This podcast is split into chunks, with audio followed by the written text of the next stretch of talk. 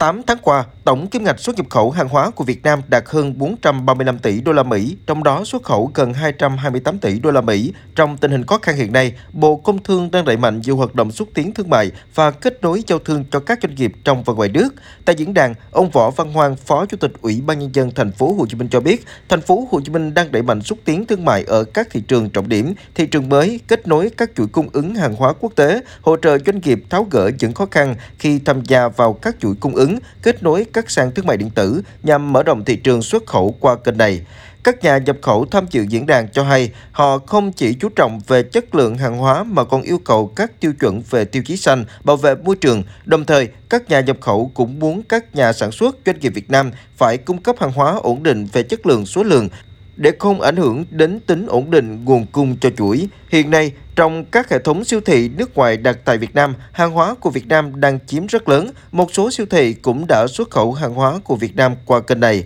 Ông Kazuoka Takao, Phó Tổng Giám đốc Thu mua của Aeon cho biết, trong hệ thống siêu thị của Aeon, hàng hóa của Việt Nam chiếm hơn tám mươi phần trăm, trong đó hàng nông sản như rau củ, trái cây của Việt Nam chất lượng ngày càng cải thiện vượt bậc, số lượng đưa vào hệ thống phân phối tăng từ năm đến sáu lần so với trước đây. Tuy nhiên, nguồn hàng cung cấp nhiều thời điểm không ổn định về số lượng và điều này cần cải thiện, ông Kazuoka Takao cho biết.